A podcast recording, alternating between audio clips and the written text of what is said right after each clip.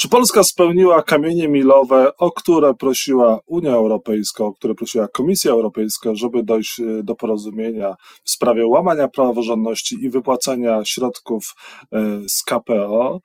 I czy rzeczywiście dzisiaj praworządność już nie jest łamana, sędziowie mogą czuć się bezpieczni, a likwidacja Izby Dyscyplinarnej to wystarczający warunek do tego, żeby doszło do porozumienia między Polską a Komisją Europejską? O tym między innymi dzisiaj w programie Rzecz o Polityce. Jacek Nizinkiewicz, zapraszam. A Państwa moim gościem jest doktor habilitowany Adam Bodnar, były Rzecznik Praw Obywatelskich. Dzień dobry, Panie doktorze. Dzień dobry panie redaktorze, dzień dobry państwu. Również współautor e, książki Nigdy nie odpuszcza e, wywiadu rzeki, e, który został napisany, przy, przeprowadzony z Bartoszem Bartosikiem, bo właściwie to Bartosz Bartosik przeprowadził tę rozmowę z panem, z paniem, z panie doktorze. Nigdy nie odpuszczę, czyli czego pan nie odpuści, panie doktorze?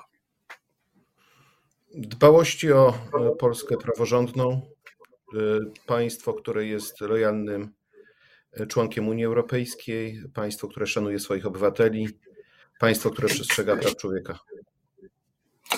A dzisiaj to państwo przestrzega praw człowieka, przestrzega chociażby praworządności, czy można, pan może się udać na taki spokojny, taką spokojną emeryturę od bycia rzecznikiem praw obywatelskich? Jak to wygląda?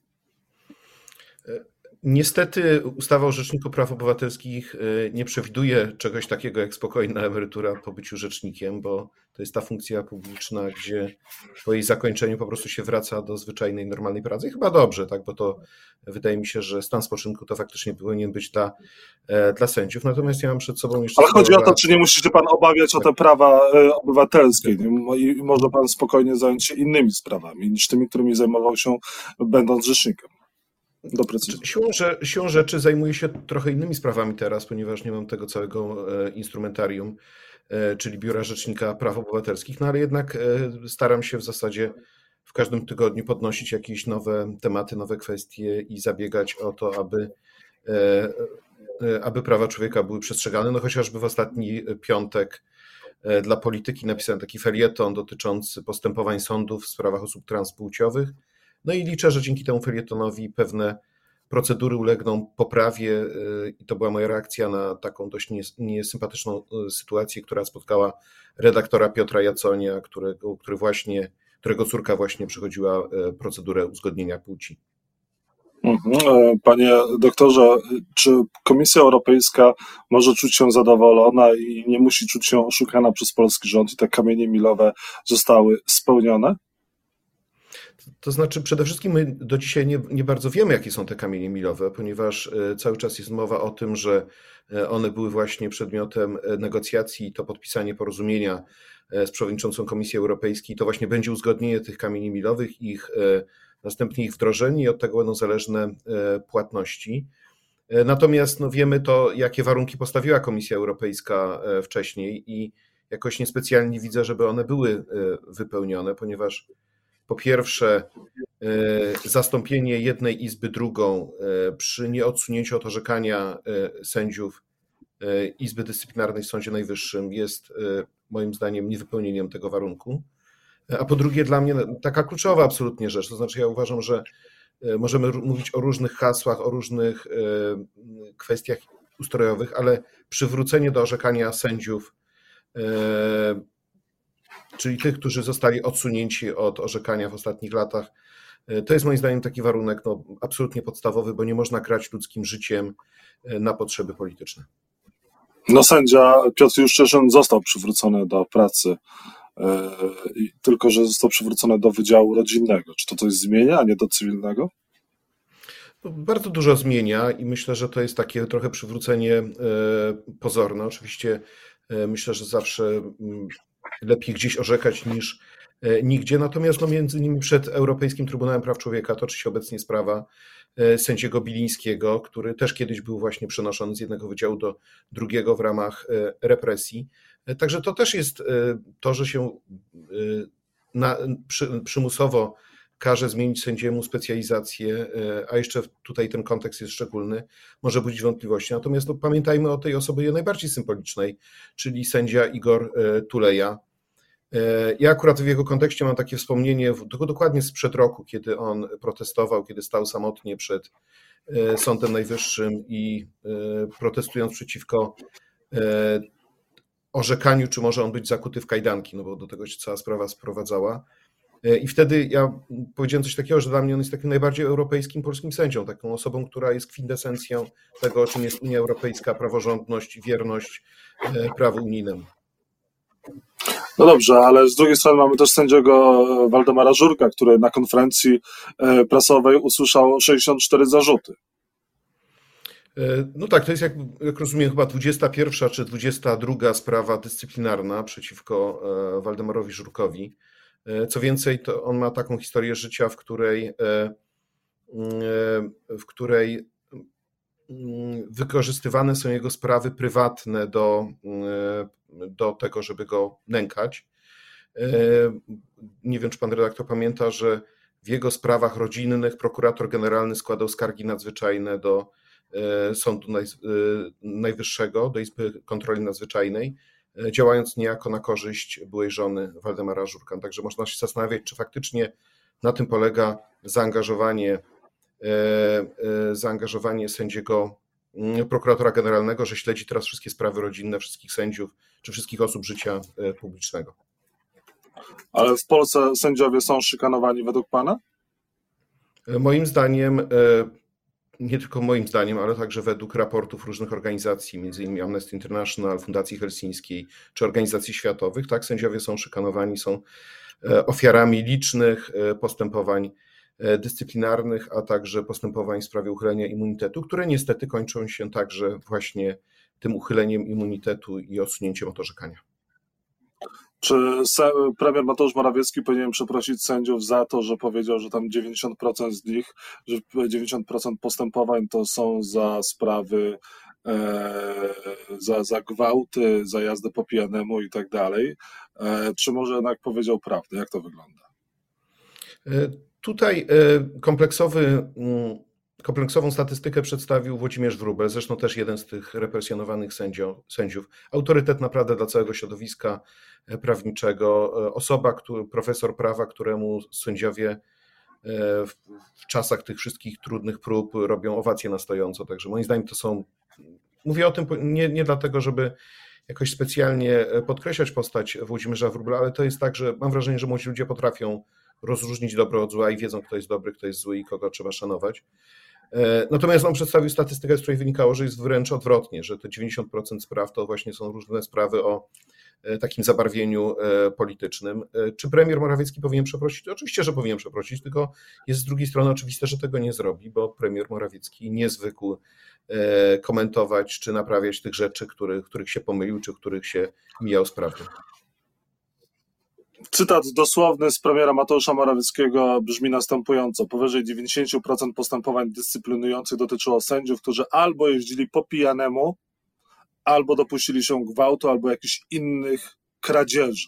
No i tego typu słowa e, premier Mateusz Morawiecki e, przekazał e, Komisji Europejskiej. No i pytanie, czy Mateusz Morawiecki celowo, niecelowo wprowadza w błąd, a może sam został wprowadzony w błąd.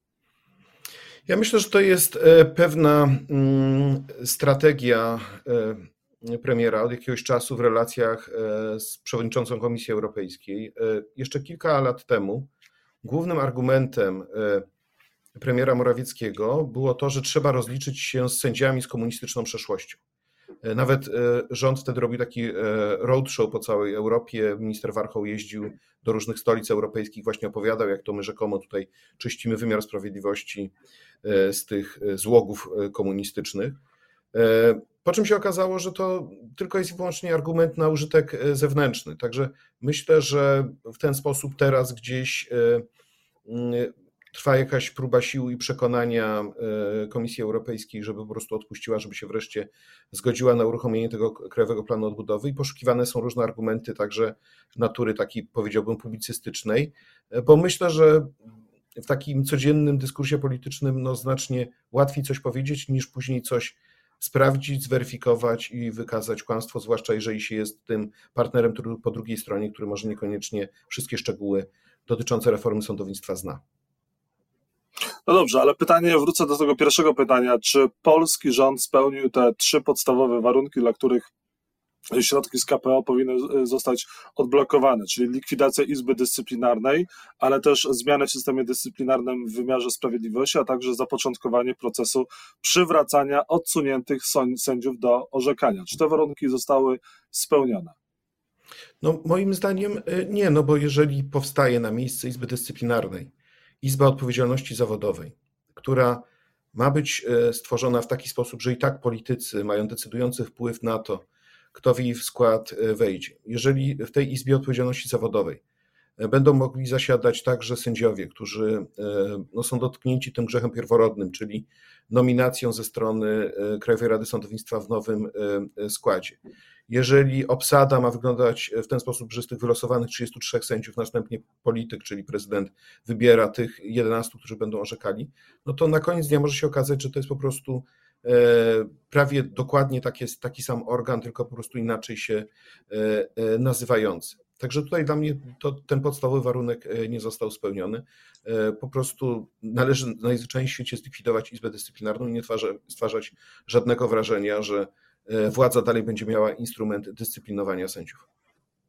A co w takim razie powinno się stać z tymi, którzy zasiadali w Izbie Dyscyplinarnej? Ja myślę, że po prostu oni powinni stracić swoje e, stanowisko. Można by się zastanawiać nad tym, czy jakąś formą wyjścia byłaby jakaś, nie wiem, forma odprawy, odprawy ponieważ nawet wysłanie ich w stan spoczynku też budzić może wątpliwości, gdyż no, jeżeli uznajemy, że nie byli sędziami, no to dlaczego mieliby mieć stan spoczynku? To jest, pan, pan redaktor pewnie chciałby mieć do końca życia e, emeryturę w wysokości 75% e, ostatniego wynagrodzenia. No to, jest, to są potężne pieniądze tak dla nas i dla podatników. To prawda. A jeżeli chodzi o orzeczenia, które zapadły przez, e, zostały wydane przez Izbę Dyscyplinarną, co z nimi? Czy one powinny mieć e, rację bytu, czy, czy nie powinny? To znaczy, oczywiście, zawsze w takich sytuacjach, kiedy pewna reforma trwa i ona obowiązuje przez jakiś czas, to można powiedzieć, te E, jabłka zdrowe mieszają się z jabłkami parszywymi. Tak? I teraz e, mogło być tak, że w tym czasie, zresztą tak było, także Izba Dyscyplinarna e, orzekała także w sprawach takich zwyczajnych, neutralnych pod względem politycznych, czyli właśnie tych przykładowych sędziów, którzy być może jechali pod wpływem. Tak? Mówię być może, ponieważ to jest wszystko na tak. zasadzie domniemania niewinności. E, no i teraz powstaje pytanie, tak, czy te orzeczenia należy wzruszać z automatu, czy też, e, czy też po prostu zrobić kładkę w postaci wznowienia postępowania. Wydaje mi się, że taka kładka jest zawsze najlepsza, ponieważ ona daje szansę na to, żeby zweryfikować niektóre z tych e, orzeczeń, a nie zawsze powoduje, że wszystkie one ulegają wyrzuceniu z systemu prawnego. No dobrze, ale chwilę wcześniej mieliśmy też e, do czynienia z, ty, z powołaniem nowej KRS. E, no i pytanie, jak to pokazuje, e, że ta praworządność w Polsce jest przestrzegana, a system, wymiar sprawiedliwości, sędziowie są no, dalecy od polityków? Specjalnie nie mówiłem o Krajowej Radzie Sądownictwa w nowym składzie, ponieważ pan redaktor pytał mnie ściśle o warunki postawione przez Komisję tak. Europejską. Ja na tym ubolewam, że Komisja tego nie postawiła jako warunek, ponieważ przecież te wątpliwości dotyczące Krajowej Rady Sądownictwa się pojawiały przez od lat. One się też pojawiają może nie tak mocno i tak wyraziście e, w orzecznictwie Trybunału Sprawiedliwości Unii Europejskiej, ale przede wszystkim e, one wynikają z orzecznictwa Trybunału w Strasburgu. Jest cały szereg orzeczeń, w zasadzie każde kolejne orzeczenie e, dotyczące polskiego wymiaru sprawiedliwości kończy się takim stwierdzeniem, że mamy do czynienia z systemowymi niedociągnięciami, e, systemową dysfunkcją w zakresie procesu nominacji sędziowskich. I to należałoby po prostu naprawić. I uważam, że e, to, że władza nie skorzystała z tej możliwości, właśnie kończyła się kadencja, można było przeprowadzić zmiany, można było się dogadać i wrócić do E, poprzednich rozwiązań, czyli takich, że to sędziowie sami e, wskazują członków Krajowej Rady Sądownictwa. Być może należałoby tylko te procedury trochę bardziej tak e, uczynić bardziej przejrzystymi, ale to dałoby radę zrobić. Natomiast władza nie ustąpiła i uznała, że dalej chce mieć pełną kontrolę nad Krajową Radą, Sądownictwa i, i myślę, że nikt nawet nie ukrywa, że ten nowy skład jest bardzo ściśle powiązany z urzędującym ministrem sprawiedliwości. Także tutaj następuje rozdźwięk, także z jednej strony widzimy, że w kontekście KRS władza nie odpuści, dalej będzie system nominacyjny, gdzie władza będzie miała decydujący wpływ, a tu w przypadku e, tego jednego, tych warunków postawionych przez Komisję Europejską pojawiają się zmiany, które jednak mają naturę, moim zdaniem, kosmetyczną. Wróćmy do pańskiej książki Nigdy nie odpuszczę, w której również sporo miejsca pan poświęca e, mediom. E, na Twitterze napisał pan, moim zdaniem ostatni felieton Tomasza Lisa w Newsweek Polska jest fundamentalny dla dyskusji o stanie wolności mediów i demokracji w Polsce. Trudno mi sobie wyobrazić Newsweek bez redaktora naczelnego Tomasza Lisa. E, w książce również Pan porusza problem mediów, ich niezależności i tego, jak one są przyjmowane przez rządzących, albo jakie są naciski, wpływy na media, chociażby kwestia polska presy i, pres i inne media. E, pan uważa, że dzisiaj wolnych mediów już e, nie ma, albo coś, co się z nami dzieje? Mówię o dziennikarzach, o mediach. Faktycznie te rozdziały, bo tam są prawie dwa rozdziały na temat mediów, na temat różnych tak. aspektów też e, nie tylko ograniczenia wolności mediów, ale też reakcji społeczeństwa obywatelskiego, crowdfundingu, powstawania nowych e, redakcji, znaczenia redakcji internetowych dla debaty. To jest e, efekt takich moich trochę wcześniejszych też zainteresowań. Ja miałem taki duży tekst w kwartalniku Więź na temat z takim, z takim zestawem zaleceń, jak w ogóle należałoby urządzić media w przypadku politycznego przełomu e, w Polsce, bo uważam, że to jest absolutnie fundamentalne dla odbudowywania demokracji. No i mamy kilka takich grzechów pierwotnych. No, myślę, że sytuacja w mediach publicznych jest oczywista. Wczoraj, e, kilka dni temu media publiczne, a zwłaszcza strona TVP Info znowu dała do wiwatu, tym razem szkalując Mariana Turskiego. Natomiast... Który ma wystąpić, zostało ogłoszone, że wystąpi na kampusie Rafała Trzaskowskiego. Także tak, taka koincydencja. Tak, i też, no, nie wiem, czy to, to akurat nie jest związane z książką, ale akurat napisał blerba do mojej książki, za co jestem mu bardzo e, wdzięczny, bo w ogóle uważam, że w ogóle też jest takim jednym z bohaterów tej, tej książki. To jest dla mnie jeden z największych zaszczytów, że mogłem e, i mogę cały czas z Marianem Turskim e, współpracować. Ale wracając do mediów, czyli media publiczne to jest jedna rzecz. Druga rzecz to jest uzależnienie spółek skarbu, uzależnienie wielu mediów od spółek Skarbu Państwa, zwłaszcza tych mediów bardzo ściśle sympatyzujących z rządem.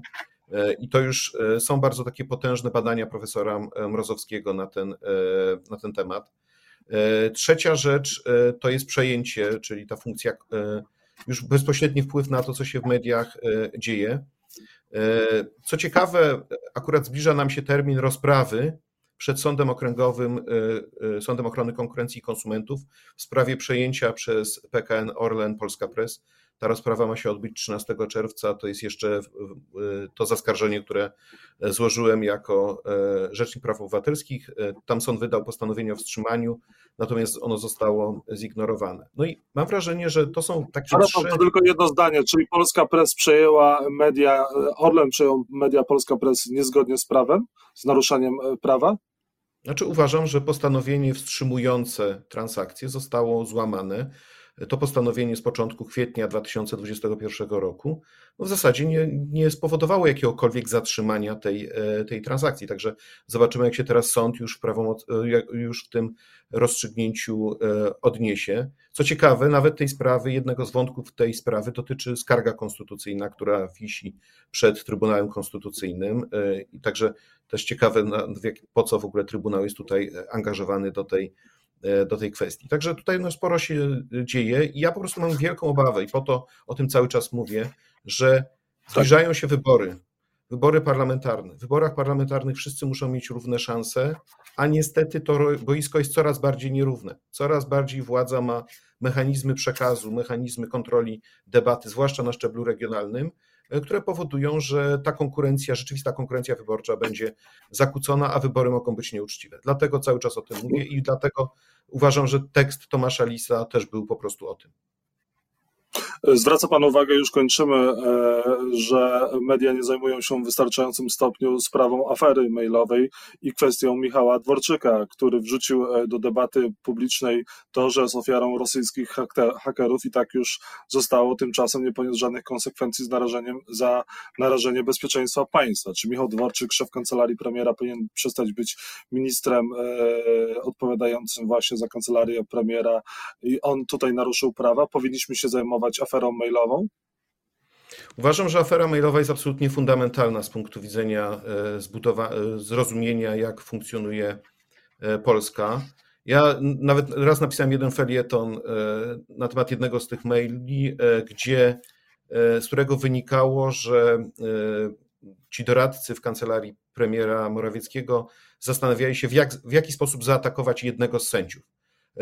E, to było jakoś takie sformułowanie, zaatakujmy go trochę, zaatakujmy go ładnie, tak? Czyli było ustawianie, można powiedzieć, narracji. I teraz tak. wydaje mi się, że to, co jest najważniejsze, to to, że nikt nigdy nie zaprzeczył prawdziwości tych, tych maili, a one doprowadziły do ujawnienia wielu e, istotnych informacji dotyczących funkcjonowania naszego życia e, publicznego. Natomiast myślę, że co do dymisji, myślę, że władza działa w taki sposób, że nie przyznaje się do jakichkolwiek błędów, wszystkie błędy odrzuca i po prostu idzie dalej.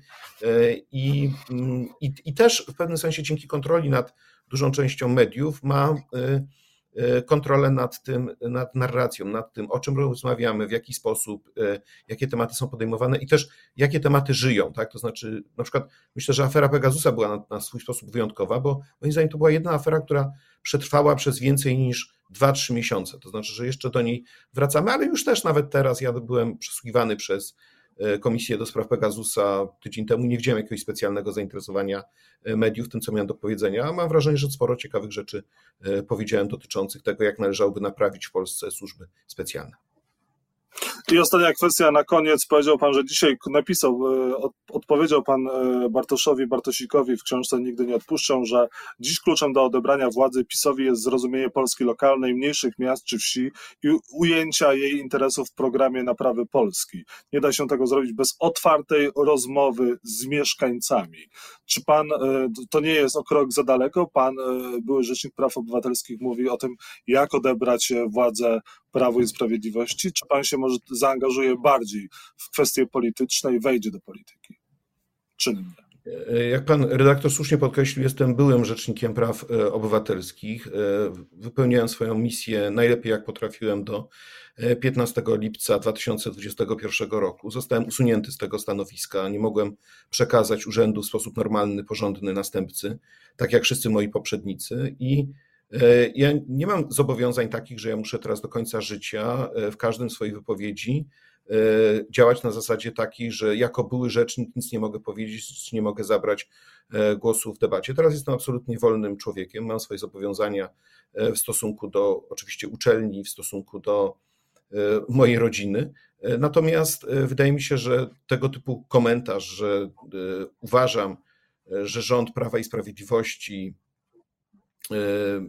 zagraża e, jakości polskiej e, demokracji, prowadzi nasz kraj w złym kierunku i że wygrane wybory przez Prawo i Sprawiedliwość mogą doprowadzić po prostu do urbanizacji Polski, czyli do przekształcenia Polski na państwo na wzór współczesnych Węgier, to jest komentarz, który absolutnie mogę, na który mogę sobie pozwolić jako obywatel Rzeczypospolitej i cieszę się, że jeszcze mogę sobie na taki komentarz w Polsce e, pozwolić bez e, jakichś specjalnych represji, poza oczywiście zwyczajowym e, hejtem czy nagonką w, w niektórych mediach społecznościowych. Żyjemy w państwie autorytarnym, czy zmierzamy do państwa autorytarnego? Moim zdaniem żyjemy w państwie, które jest definiowane przez politologów jako państwo systemu konkurencyjnego autorytaryzmu. To jest państwo, w którym właśnie e, przechylone jest e, pole gry na korzyść tych, którzy e, aktualnie sprawują władzę i ci, którzy sprawują władzę, mają cały szereg instrumentów. To są instrumenty medialne, instrumenty tak zwanego głębokiego państwa, czy związanego ze służbami specjalnymi prokuratury, które pozwalają im na kontrolowanie sytuacji. Natomiast to jest system, w którym można cały czas wygrać, można cały czas właśnie e, szale zwycięstwa przechylić na e, stronę e, tych, którzy aspirują do władzy, natomiast muszą się oni trzy razy bardziej postarać. Stąd właśnie mój apel moja uwaga, że trzeba wykonać bardzo gigantyczną pracę na poziomie lokalnym i w pewnym sensie przeciwdziałać tym instrumentom władzy, które ma do dyspozycji partia władzy.